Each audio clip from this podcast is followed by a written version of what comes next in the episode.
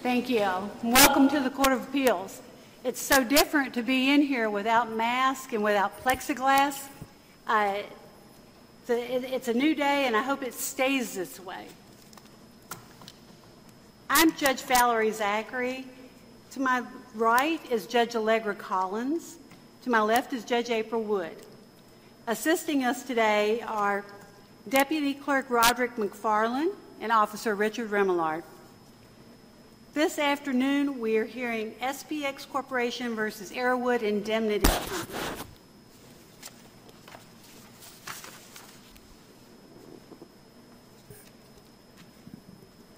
Uh, uh, with regard to the appellants, um, how have you divided your time? Runner Josh Durham, representing Appellant Continental. Um, we have decided to take 10 minutes for rebuttal. Um, of the primary 20, I will be arguing roughly about 13 minutes on collateral estoppel and res judicata. Uh, Ms. McKay, uh, who's admitted pro hac in this case, will take about seven or eight minutes.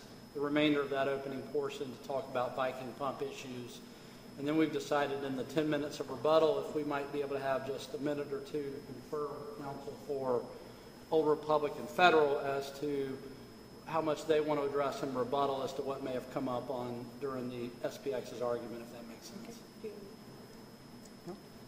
Do you have any problem? Uh, that'll be fine. Thank you, Your Honor. Uh, you may proceed. Thank you. May it please the court, again, Josh Durham for Appellate Continental Insurance Company. And for the record, I'm joined by Kevin Roke of our office and Laura McKay uh, from Hinkhouse Williams Walsh in Chicago. Your Honor, we are here today to ask this court to reverse the trial court's May 21, uh, 2021 ruling, and not just to reverse it, but to enter summary judgment in favor of Continental uh, that liability under its policy should be determined on a pro rata basis rather than an all sums basis. Your Honor, words have meaning. Words are important. This is one of the fundamental rules that we use in our law practice. When words appear in a contract or a document or a statute, it's presumed that those words have a specific meaning, that they are not surplusage. I mention this, and I start with this because it's critical to our res judicata argument. Judge Spainhour, in the preceding action, said that the final judgment is binding on all parties. SPX naturally would like to discount those words, but they are the key to our res judicata argument. It seems from the briefs that the only real dispute as to the elements of res judicata in this case concern the final element as to whether there was a final judgment on the merits between the parties. I don't think any of the other elements of res judicata are in dispute. Excuse me, may I interrupt? Yes. I have some questions about the jurisdiction of this court to hear this matter.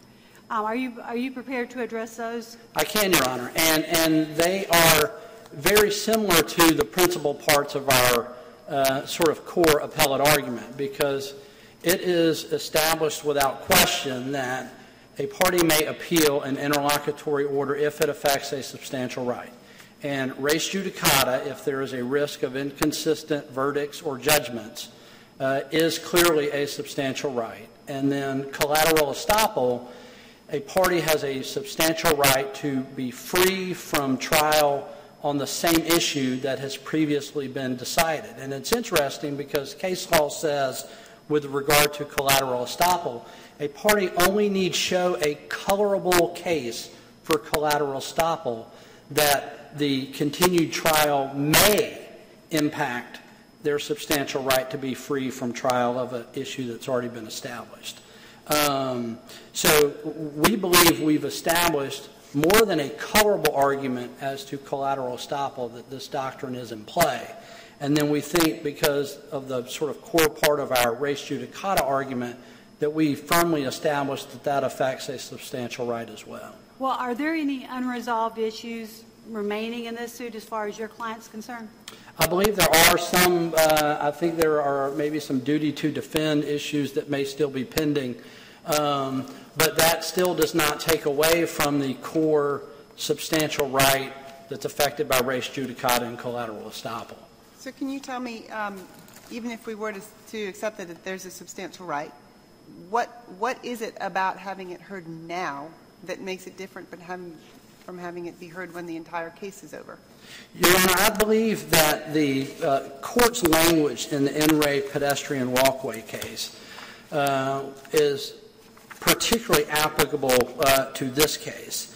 Um, and that case basically said that uh, there were a number of parties, there were a number of interests affected, and this very issue came up. And, and the court there said, given the number of parties and trials involved in the walkway cases, the need for finality and certainty in this complex and exceptional litigation, and, and I think this is applicable here, and the likelihood that dismissing the present appeal would only delay the ultimate review of the subject matter now at issue, were persuaded that disposition on the merits would expedite decision in the public interest.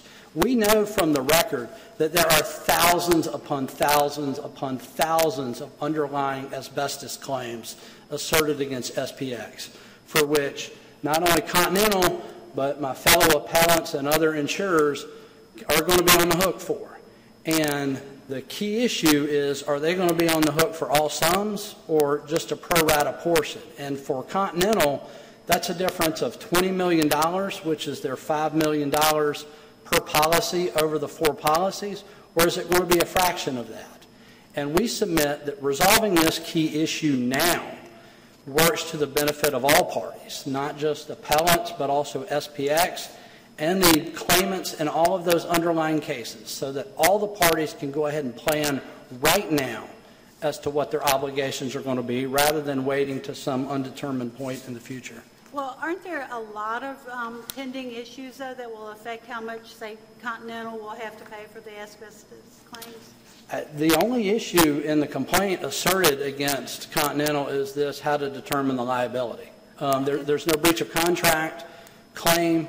Uh, that could be a future action, but you know, right now it's, it's is it all sums or pro rata. Well, aren't there aren't there questions remaining about when coverage starts? You know, like it, does it start, you know, from the first day of uh, diagnosis and you know, things like that that will greatly affect the amount of uh, of the claim. I'm not sure if that's uh, at issue in the in the trial court. I'm getting a, a no that it's not. So I don't believe that's an, an issue, issue, Your Honor. I don't think that's an issue, and, and that's a sort of a fundamental point. I think where some of these other cases differ in terms of that that say um, that a, a sort of preliminary ruling on coverage is not immediately appealable. I mean, those, those cases don't have collateral estoppel and res judicata issues that we have.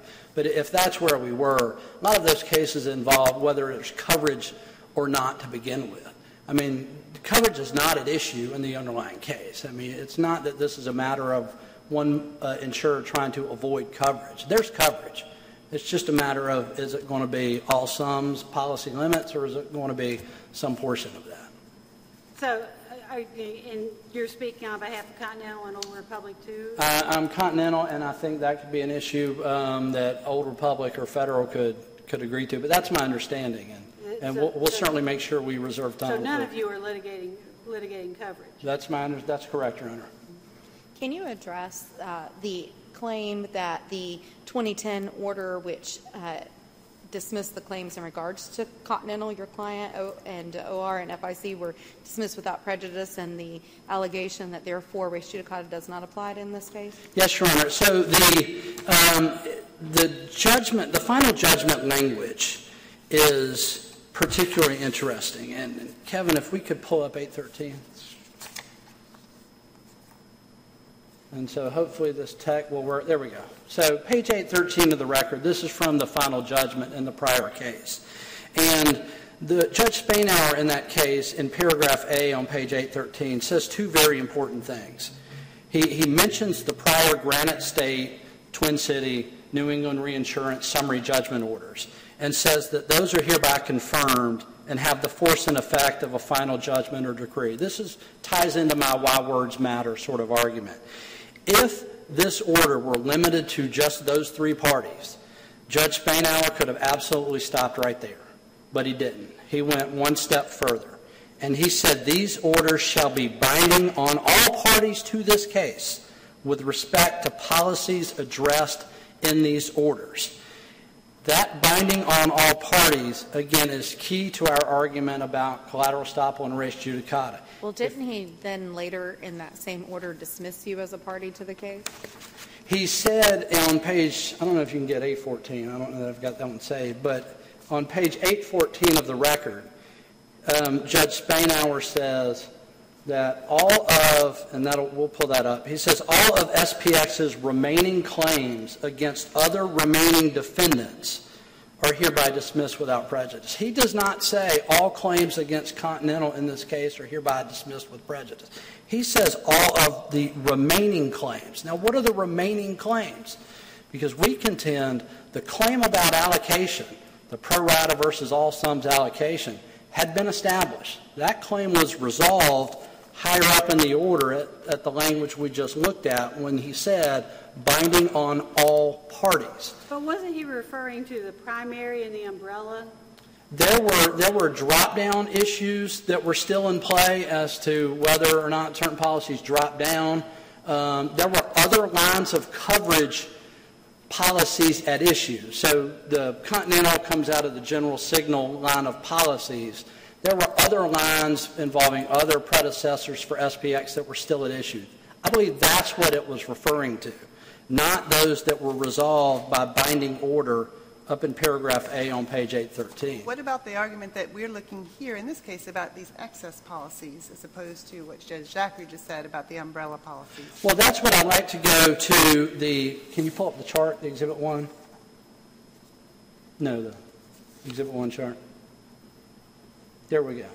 So this chart that we've got um, displaying now, and this is language that SPX, they focus on the portion of Judge Spainhour's language that says, with respect to the orders addressed in those policies. Understandably, they like to try to avoid the final judgment language with that. But Granite State, Twin City, and New England Reinsurance moved for summary judgment in a prior case. We know that. And they were granted summary judgment. Now, why were they granted summary judgment?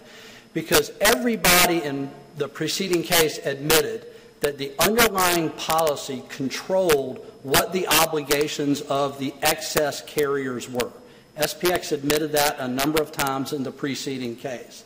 In fact, they said the coverage issues turn solely on the interpretation of the underlying coverage. And they said that any decision, whatever the court decides with respect to the primary policies, would be binding on the excess insurers if the insurers are still in the case at the time. What I've done here is color coded what those underlying policies are. These are the policies addressed in the order because we know to determine what the obligations are on an excess carrier, the trial court had to examine these underlying policies on the right in order to grant summary judgment on an all sums or pro rata allocation issue. And these are, if the court looks at the top box, and this is, these are all the compilations from the record, these are the exact same policies that control Continental's obligations. The green policy was one that Granite State had in play, the yellow, both Granite State and Twin City had, the blue, Granite State and Twin City had, and then the purple, Granite State and Twin City had as well. So the, the same policies were addressed consulted, interpreted, construed, and that's what controls the obligations on any excess carrier. It's not like Continental has different language. SPX has not pointed to any different language in a Continental, their excess policy that controls the issue. In fact, on page 37 of their brief, they make the point that the fundamental issue in their mind is what does this particular policy mean? And they cite two pages in the record, and they note in a footnote that there are there is material equivalent language in two other policies. This is not a continental policy that they're referring to. The four policies they are referring to are these same color coded policies that we just looked at. So they can't say this issue, this claim was not resolved in the prior case because Judge Spainhour looked at what that actual language means and determined it was pro rata allocation instead of an all sums allocation. So, Your Honor, we contend that there was a final judgment on the merits. Um, there is a risk of inconsistent results, and in fact, we're already facing that because of the same language. In one case was pro rata allocation. In this case, it's been determined for some insurers to be all sums. Twin City, Granite State, um, and New England get pro rata from that same language. So you, is your argument that there's incons- the, the potential for inconsistent verdicts because your verdict might be different from somebody else's verdict who got pro rata versus yours is all sum? Are those the inconsistent verdicts you're talking about? That's the inconsistent results, correct, Your Honor, because we're looking at the same language. But isn't that, isn't, isn't our case law not inconsistent verdicts between you and another party, but an inconsistent verdict for you in a different case should the trial go forward? Your Honor, again, I think, well, with our argument that Judge Spainhour's language is that this final is a final judgment binding on all parties, we think we're a party to that. we we think it's same claims. We think we got advantage of that, not just that um, another carrier got advantage of that. We think we got full advantage of that language in the order. So we submit that was a final judgment. So it's we believe it's inconsistent as but, to. But your argument then is that the, the I guess that the decision in this case is inconsistent with the prior decision, correct? But correct. the harm has already been done if it were from your point of view. So looking at it now versus at the end of the case, that, that, that isn't basically, that doesn't fit within our jurisdiction for inconsistent verdicts.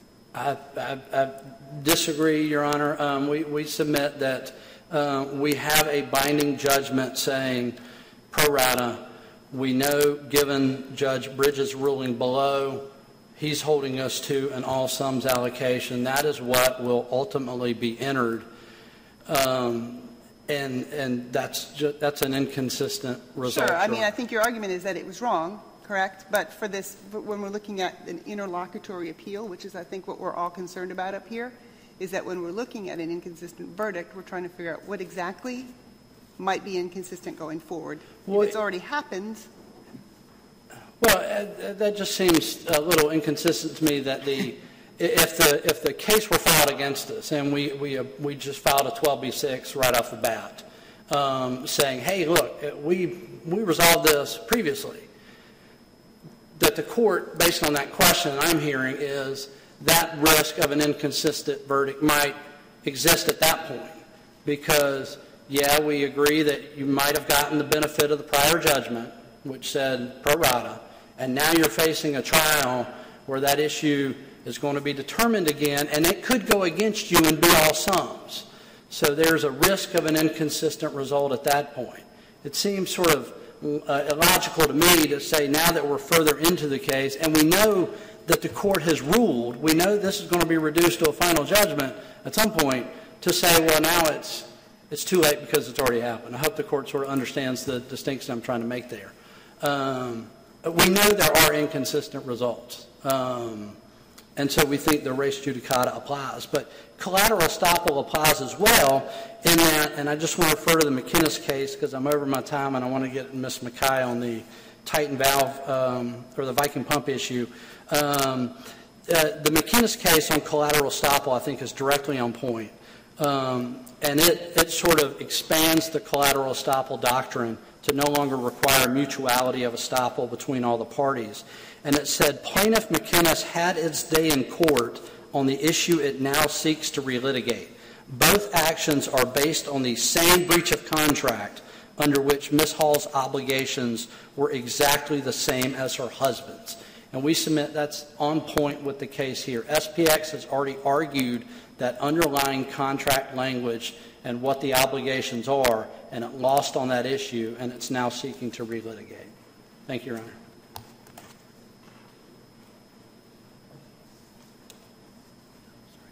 Honor. May it please the court. Um, I am going to address the Viking pump issues, but if I could speak to the inconsistent verdicts just quickly. In this case, in our action, Twin City and New England, which sit above Continental and follow form of the same policies, got an order the same day as our May, as Continental's May 21st, 2021 order. Twin City and New England got a pro rata allocation order. So we have inconsistent verdicts in this case, following form to the same policy language. The, um, the rationale for that's not entirely clear um, from the court's order with respect to Twin City and New England, but the court found that a balancing of the equities favored Twin City and New England, not Continental. Um, again, it's not really clear, but it is absolutely inconsistent in this action. Um, but if I could move on to the Viking pump issue, um, I'd like to address the error the trial court made with respect to the court's apparent finding that the other insurance condition in the underlying umbrella policies that's incorporated into the Continental policies mandates all sums allocation. It does not. Um, the court, if you could go to um, the record 1850. Um, on June 5th, 2020, the trial court entered an order with respect to a number of other defendant insurers' policies. That's London, Lamorak, and Travelers. And if we look at paragraph 10A um, of that June 5th, 2020 order, the court found that under New York law, all sums is the proper method of allocating indemnity costs when the insurance policy contains or follows form to a policy with one or both of the non-accumulation clauses at issue in Viking Pump. Um, the trial court's June 5th, 2020 order, that's, that's referenced there, found that the excess policies at issue in that order contained one of these non-accumulation conditions or followed form to one of the Viking Pump non-accumulation conditions. Continental does not dispute that factual finding. That's, that's correct. Um, if you go to the record at 1957, on May 21st, 2021, the trial court entered the order from which Continental now appeals in which the trial court concluded at paragraph 23 that the Continental and Old Republic excess policies either contain non-accumulation provisions or follow form to policies that specifically contain non-accumulation provisions. The trial court was correct. The Old Republic policy contains the prior insurance and non-accumulation of liability condition at issue in the Viking Pump case. And the Old Republic policy can be viewed at the record at 11, uh, page 1178. The trial court erred, however, in concluding that the Continental policies contain or follow form to a non-accumulation condition. It's undisputed they don't contain or follow form to one of the two Viking pump conditions. It's also undisputed that the underlying Northbrook and New England policies don't contain one of the two Viking pump conditions. Um, I'd like to ask a quick question. Sure. Um, are your affirmative defenses li- limited to allocation? The, our affirmative defense, Continental's affirmative defenses are not limited to allocation, but when you review the affirmative defenses, they are largely prophylactic in the event that, in case of. And so th- they're asserted eh, eh, to, to preserve. Well, are, are they defenses to coverage? There, there are defenses to, and I, I understand what Mr. Durham said, in terms of we are not we are, Continental is not arguing that asbestos claims are somehow excluded from their policies. That, that's not an argument. There may be, there are issues in terms of the scope of coverage, what may fall within right. or without, but it is not about not being covered. And I, d- I did want to clarify one issue with respect to the limits.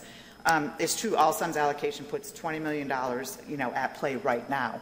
Um, when Mr. Durham referred to a fraction of the limits, it's a timing issue. The $20 million in limits is still there, whether it's pro rata or all sums. But timing is critical in terms of the insurer being able to evaluate and, and um, prepare for payment of claims. And so, so that's the issue there. Okay. It's, it's a timing issue. Uh, Has your client withdrawn those defenses?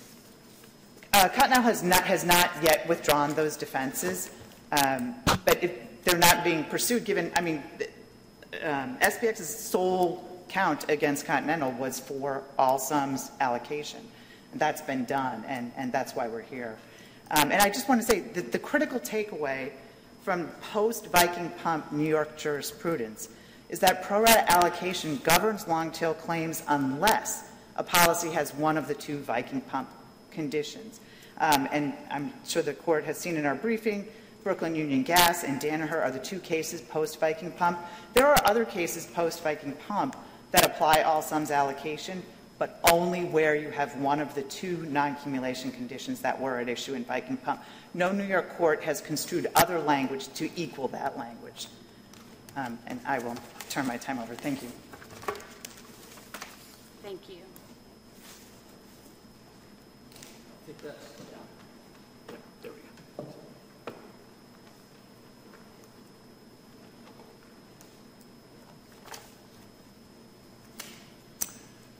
May it please the court, my name is David Wright. I practice with Robinson Bradshaw in Charlotte and have been co-counsel with Covington and Burling in this case. I woke up this morning thinking that we've uh, educated children, uh, had grandchildren, uh, all kinds of things since 2006 when we first filed these cases, and I've been in it uh, through the through two fine trial judges uh, and have made some good friends of my insurance colleagues uh, in the midst of it all. But it's been going on a very long time.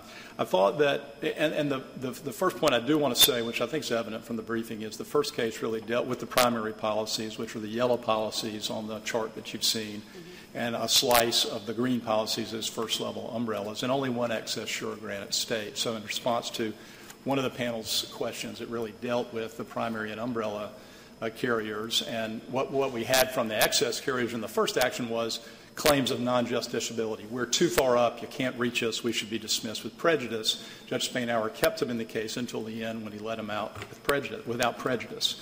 Where we are now in the case, I thought it would be helpful to tell this panel because uh, that's, that's happening right now. We have two, uh, we have more summary judgment motions scheduled to be heard in April and in May. One of those in May concerns the scope of the continental policies in terms of defense cost coverage. So the question is for settled claims, does that uh, include do they have to pay defense costs or not? And that's a contested issue that's going to be resolved.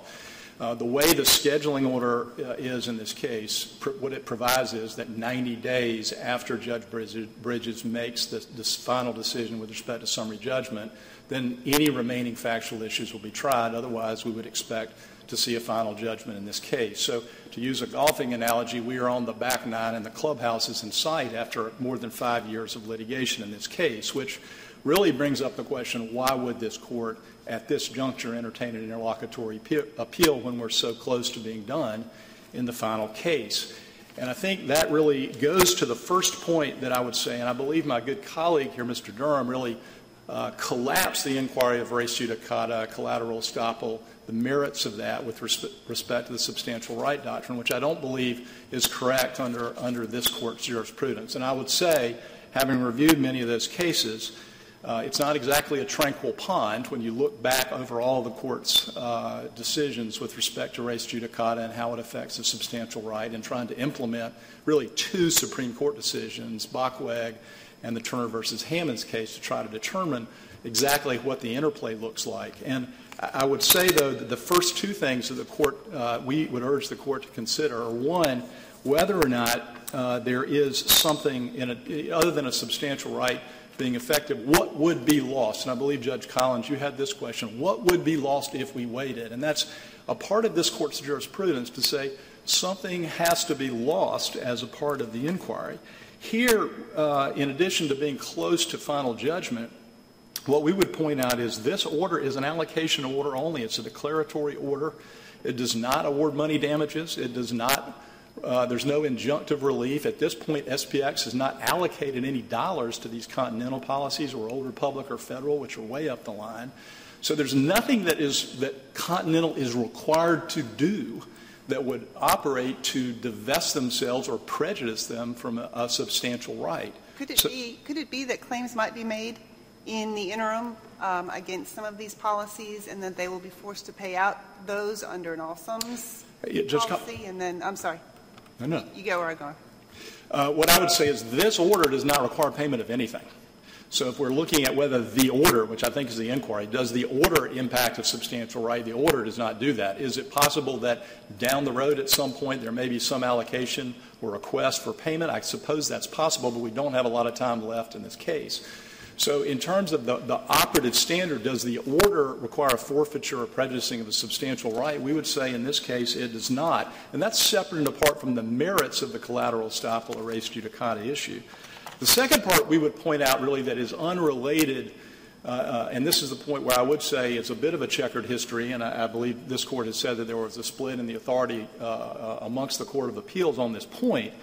But, but it is, it's, it, when we're looking at the question uh, of possibility of inconsistent verdicts. I believe the law now is clear and settled in this court that you, you can't simply show that, that res judicata or collateral estoppel is not like qualified immunity where you just say, I have a motion, it's been denied, my right is the right not to stand trial, and therefore I can take an interlocutory appeal. The jurisprudence of this court, what, what we've said, and we've cited the Heritage operating case, and I believe the other case that we've cited in our brief is the Dewey Wright Well and Pump Company case, which talk about this, but there are decisions from this court in the last several years which emphasize the point that it's, it's not simply uh, a collapsing of the res judicata collateral estoppel issue, but it requires showing of the possibility of inconsistent verdicts. And we don't have that here. A verdict is a, is, is a word that means something, to use my good colleague's uh, line here. And a verdict means a factual finding. This is not. This is a legal finding. And it means the decision by a jury. And granted, there are some decisions that talk about a judge or a jury but in general, when you look at it, it's two trials relating to two factual issues. And there are cases, I'm not going to cite them uh, on Rule 28, we didn't cite them in our brief, but they're out there, which basically say if it's an issue of law resolved on summary judgment, then there's no possibility of an inconsistent verdict. So I would say those are the two preliminary points that we get to to say, is there a substantial right affected, and why would you entertain it at this juncture in the case before we even talk about the merits of the res judicata issue?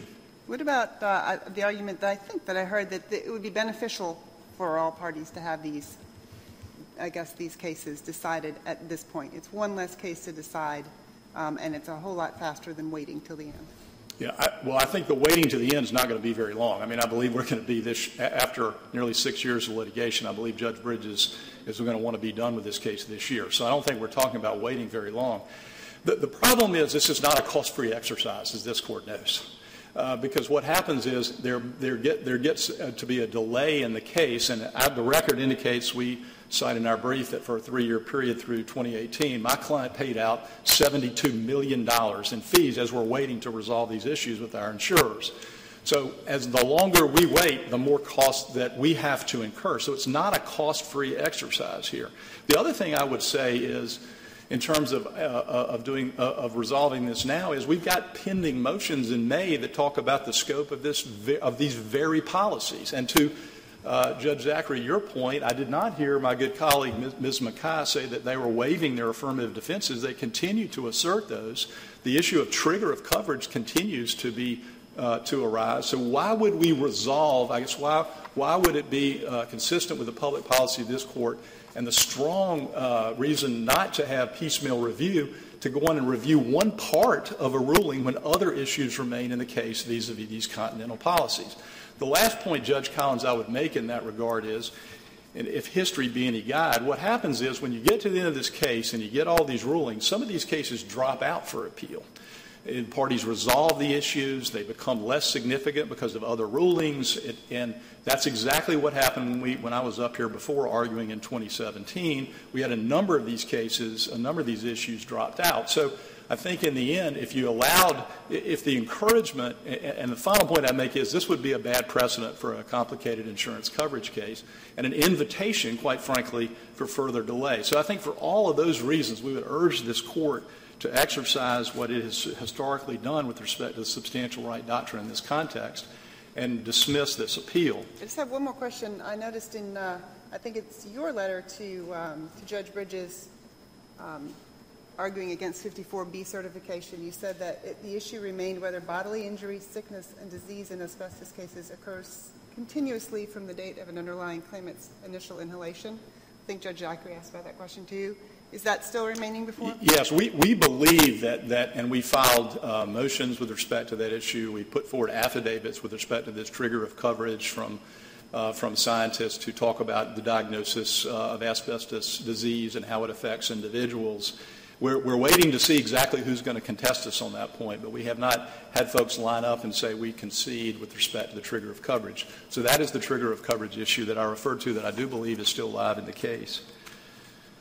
So what, what we, um, the, the, the third point I want to make, and my colleagues spent a good bit of time on this, is really talking about the judgment uh, at issue here. And if we could at this point pull up our slides, is that possible to look at the judgment slide for a minute, which the court looked before? Here's the point that I want to make at the outset with respect to looking at this from a collateral estoppel res judicata standpoint. There, we say there is no prior judgment and no prior adjudication regarding the continental, federal, or old republic policies. Uh, so that, that the all sums slash pro rata issue was not actually litigated in the first action by these parties, and there was no judgment on the merits construing the meaning of the continental, federal, or old republic policies. And that has implications both under preclusion principles, i.e., if there is no former adjudication, if there is no actual litigation, then there can't be preclusion. It also has implications back to a question, Judge Collins, you asked about whether there's inconsistency or not. If there's no resolution of the issue, there can't be an inconsistency because, by definition, there wasn't a prior resolution with respect to their policies and the action. And it is important to understand the context of that decision, where, uh, again, we, those decisions were in 2009, 2010 was the final judgment. Viking Pump, which was 2016 decision, was not around. Nobody was talking about it. Nobody mentioned, I will tell the court, nobody mentioned the word non cumulation in the five years we litigated in that first action. Not an issue. Uh, Viking Pump had a change in the law. So, again, that, that, that litigation was focused almost exclusively on the primary policies, which largely don't have non cumulation provisions. But here's the point I, I, do want to make sure the court um, understands from me Continental and federal never filed any motion on the merits pertaining to their policies in the first case. Not one motion. They never asked the court, Judge Spainhour, to rule that their motions were governed by pro rata allocation. They never joined in any other insurer's motions on the merits. They took a different tack. They again argued there was no justiciability. That motion was denied they were left in the case. Uh, but but what, what, what the Williams versus Peabody case says, and this is black letter law, is an issue is actually litigated for purposes of collateral estoppel, not only if it's raised by the pleadings, but is otherwise submitted for determination and is in fact determined. Old Republic, only slightly different. It has no order in its favor with respect to pro rata allocation, and we'll look at that in a second. They actually joined one uh, with, uh, they have one policy, and they joined with one, uh, one motion, but never uh, sought an order in that respect. And so, what we have, if we look um, here at the, uh, can we see, uh, able to see the judgment, please, on page five? On the judgment at page five, what it does is it lists the prior and confirms the prior orders in paragraphs two through four. None of the orders in paragraphs two through four, none, pertain to the continental, federal, or old republic policies. So, of all the judge, all, all these orders that are being confirmed there are for policies other than uh, continental, federal, old republic. So these orders, it does say there, are binding on all parties in the case, but only with respect to the policies addressed in the order, which is the language the excess insurers wanted. What this judgment does not say, and what the insurers are arguing here instead, is that the orders are binding even with respect to policies not addressed in the orders i.e., their policies are not addressed in the orders, yet they're arguing this language means that the orders are binding with respect to those policies. So, what we say is this we have the opposite, in our view, of actual adjudication. We had a strategic decision because of justiciability issues not to litigate on the merits, the pro rata all sums issue with respect to their policies, not to file merits motions and consequently, no decision and no orders on those policies. And so, if we move to page six, which we looked at previously, in this response to Judge Wood's question about whether or not they, the remaining claims were dismissed without prejudice, and they were. So the question is, what, what does that mean? The remaining claims were dismissed without prejudice. And the remaining claims would be the claims or contentions pertaining to policies that are not referenced in paragraph two through four. So these insurers' policies were not referenced in paragraphs two through four. So all claims regarding those policies that, that have not been adjudicated are dismissed without prejudice.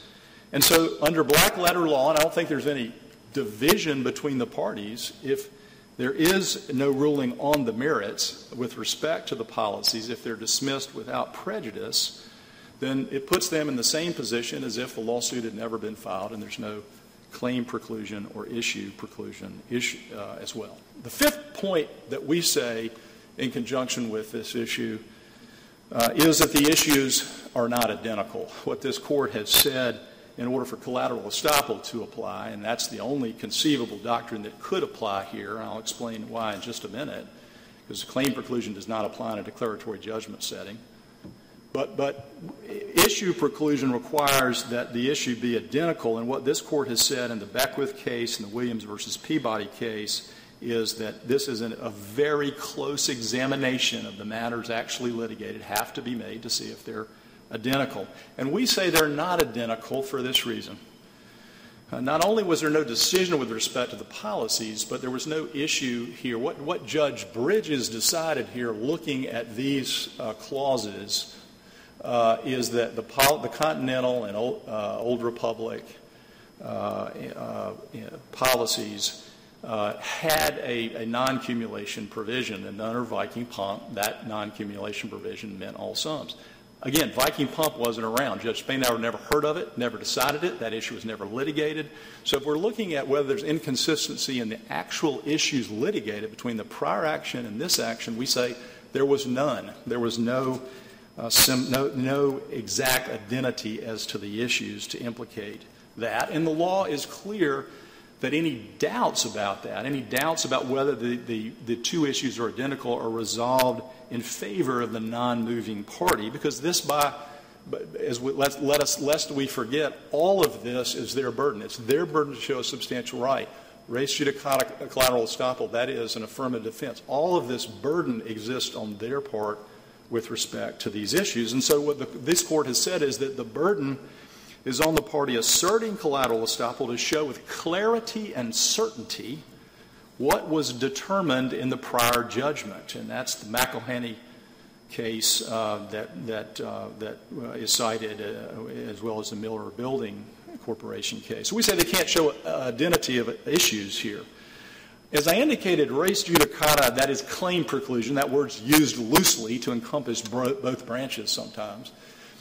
That uh, does not apply here for two separate reasons. The first is, and we cite the Barrow case on page 33 of our brief, brief claim preclusion, the rule against claim splitting, if you will, does not apply in a declaratory judgment. The sole claims here in the first action were for declaratory relief uh, against the excess insurers, and the law is clear. You're not required to bring every claim against a party uh, when you just bring uh, a declaratory judgment proceeding, and that's what we did here. In addition, the way that claim preclusion works is you are, are, precluded in bringing not only claims that were actually litigated, but claims that could have been brought. When, whereas here, the remaining claims were dismissed without prejudice, there's no basis upon which to conclude that claim preclusion would exist. The last point we make in our brief, and we would, we would say if the, if the court chooses to reach the merits of the, the collateral estoppel issue, is there was a substantial change in the law which we say forecloses the application of collateral estoppel here. Viking Pump effected a substantial change in the law. Judge Bridges noted that several times in his decision. There's little question about that. And Viking Pump at page 259 of its decision says, We have never this is talking about the New York Court of Appeals, the highest court in New York. We have never addressed the interplay between non-accumulation, prior insurance provisions, and allocation. So it's a case of first impression in 2016. And what this, what, what the Supreme Court uh, said in the Settle by and through Sullivan case, that's a great name, and this court in the Tar Landing case said, is adopting the restatement uh, uh, section 28 of judgments it said if the if if you're trying if the issue is collateral estoppel and the issue is one of law, not fact, but law, and a new determination is warranted to take into account an intervening change in the applicable legal context, then collateral estoppel doesn't apply. So if you get through all of this and you conclude that everything I've just said is, uh, is wrong, uh, then what we would say is look, at the very least, there's been a substantial change in the law here. And the litigant, our client, has the right at this point to have its policies adjudicated with respect to what everyone agrees is the proper substantive law, New York law, and there is zero question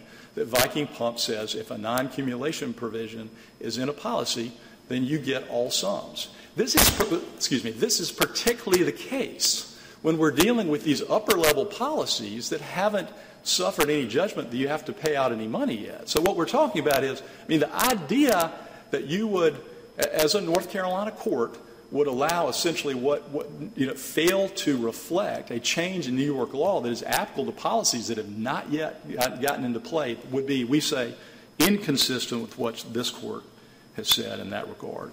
So what that, I will say just a few things about the merits. Um, uh, that, that uh, because that has been addressed.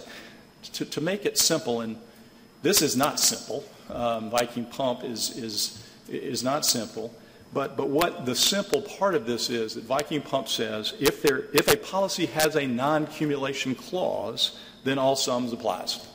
So what we're doing here is we're looking at the, the clause, in, and the, what the court said is all sums allocation is appropriate in policies containing non-cumulation provisions. So the merits issue here is, are these policies in the, North, the, the Northbrook and New England umbrella policies, are those policies non are those clauses non-cumulation clauses or not?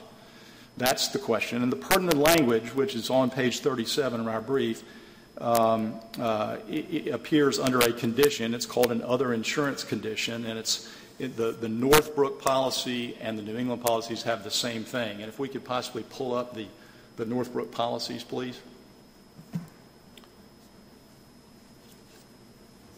So yes, would, yeah, and if you can if you can just pull up the three sentences with respect to the other condition here, so that can be on the screen. Perfect. And the next slide that kind of pulls that out. So what we're looking at here in terms of the merits is this. I've, I've, isolated for the benefit of the court what the provisions are that Judge Bridges ruled upon in our favor, and he ruled that this was a non-cumulation clause. What Viking Pump says simply is this. If, if there's language that permits the conclusion uh, that, that a loss is going to be covered by more than one policy, that is successive policies, prior success or successive policies, then pro rata doesn't work. It's a legal fiction and it doesn't apply. And so the question here really is if we look at this and we look at these sentences, this is talking in the first sentence about pure other insurance clauses dealing with other policies. That's not what we're arguing here. We're arguing that the second and third sentence amount to a non cumulation provision. And what that says is that if there is any other policy that is implicated here, any other policy, not just, as the insurers want to say, any other concurrent policy, but if there's any policy, any successive policy, any prior policy, then there's going to be an anti stacking rule. That is, if there's a loss, then you can't stack the limits of all of those policies. And so we say Judge Bridges got that right. The argument to the contrary we, ignores, we say, Court of Appeals case law, particularly the Nesmith and Hiraldo cases, which are cited at pages 39 and 40 of our brief do not require any durational or temporal language there. And the, the Danaher Travelers case that they cite deals with primary policies where there's a regulatory issue, obviously not here. But what we say is simply this any means any. any means any policy, whether successive uh, or not. And if you consider our argument, as we believe Judge Bridges did properly, under the canons of construction about the reasonable interpretation, about ambiguity being resolved in favor of the insured, about what a person would understand would typically be the meaning of that, and if there's any, essentially any doubt, has to be resolved in the favor of the insured, then we believe we must prevail. Absent any further questions from this court, uh, my argument is concluded. Thank you. Any further questions? Thank you. We have no further questions. Thank you. You may proceed with your rebuttal. Your Honors, and if we may have just a couple minutes so that I can confer with Old Republic and federal and make sure we get them. Okay.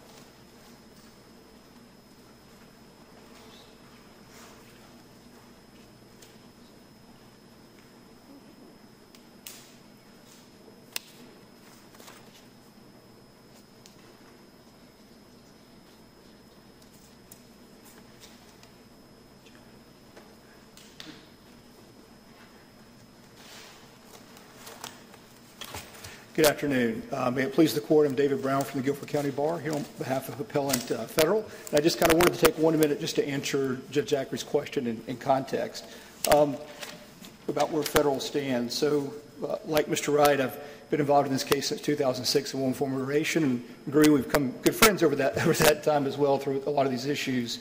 So, what I want to raise to the court is this: Federal has three policies in effect from April 1 of 82 to April 1 of 85. They all three sit over Continental, so we're up on top of Continental. And Continental in the first one of those three years is over a Northbrook policy, and over the last two years over a, a New England policy. So fundamentally, what we would say is if you decide to rule on the merits of Continental's appeal, that you should rule on ours as well because it's the exact same issue, judicial efficiency, et cetera. We're both talking about the New England policy that, that we both follow form to. Um, and, if, and if not, we'll come back another day. With regard to the, the, direct answer to Your Honor's question about where we stand, um, the federal policies have not yet attached. There's not been reached, so there's been no demand for payment under those policies.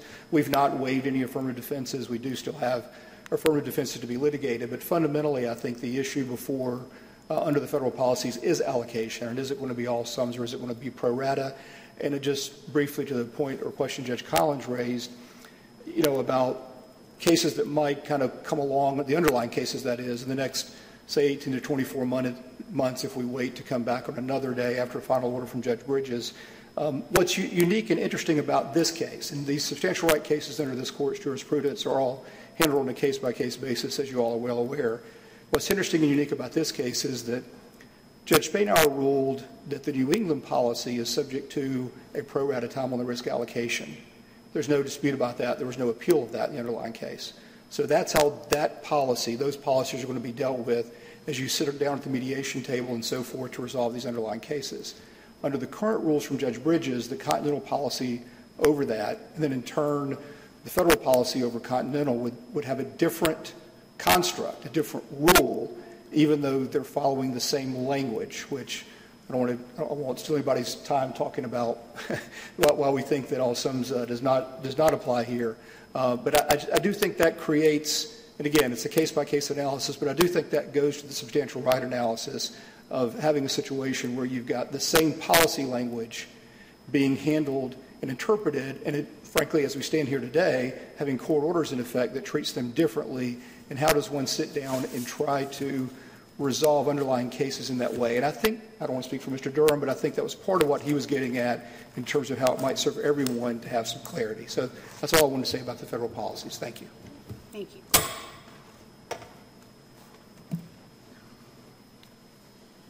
Very briefly, I'd just like to address um, a couple of things SPX's counsel said about the Viking pump issue.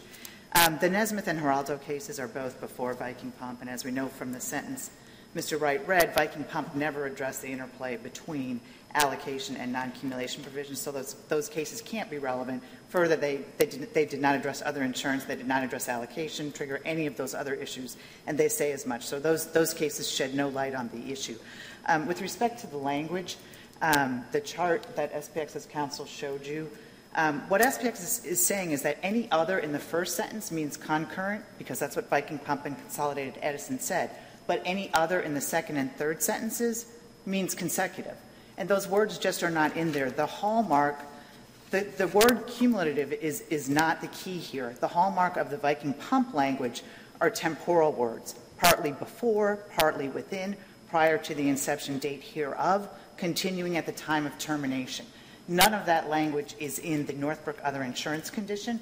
And if you compare the Northbrook Other Insurance condition to the condition of Brooklyn Union, they are virtually identical. What they say is if more than one policy issued by this company, concurrent coverage under New York law, more than one policy issued by this company applies to a loss, you only get one limit, or you only get to recover once. You don't get to accumulate, which simply means to add or combine together. There's no temporal aspect to that word. And SPX's counsel is trying to rewrite this other insurance condition to be a non-accumulation condition, which, which it is not. It is simply a limits provision that tells you how many limits you get for a loss covered under concurrent coverage. Thank you. Thank you. And then I will wrap it up. All this talk about Viking Pump reminds me about our petition for cert. Uh, a question, an unsettled question of law uh, is grounds for granting a petition for cert, and certainly the- this court could bring some clarity to what does Viking Pump actually mean and settle that issue uh, for uh, once and for all. I submit as well, if the court looks at Judge Bridges' rulings in this case, um, he cites that there is a balancing of equities test when it comes to res judicata, and that absolutely is not the law in North Carolina anywhere. So we submit that could be corrected on the petition for cert as well. Um, there was mention about claim preclusion is not applicable in a declaratory judgment action. In our reply brief, we said, while that's not absolutely the case, I'm not aware of any case where a party got a ruling on an issue in a declaratory judgment action and then was able to go relitigate that same issue. If the issue was decided, it's decided. Claim preclusion absolutely applies to that particular claim and issue. The change in law as to collateral estoppel, same thing. Tar Landing and Beasley do not support what SPX claims it says. Those involve different parties that were at issue. Again, there is no case that says a party that had that litigated an issue and lost it is able to relitigate that same issue because of some subsequent change in the law. That case law just does not exist. The final point is on this whether or not an issue was tried, what controls Continental's obligations? What controls those obligations are the underlying policies. Then we ask simply, all right, has any other court looked at those underlying policies before to determine what they mean? And we absolutely know that Judge Spainhour looked at those policies and determined what they mean. SPX should not be able to relitigate that meaning in this case. Thank you, Your Honors. Thank you. That concludes oral argument in this matter. I uh, thank you, counsel, for your excellent arguments. We'll take this matter under advisement. All rise.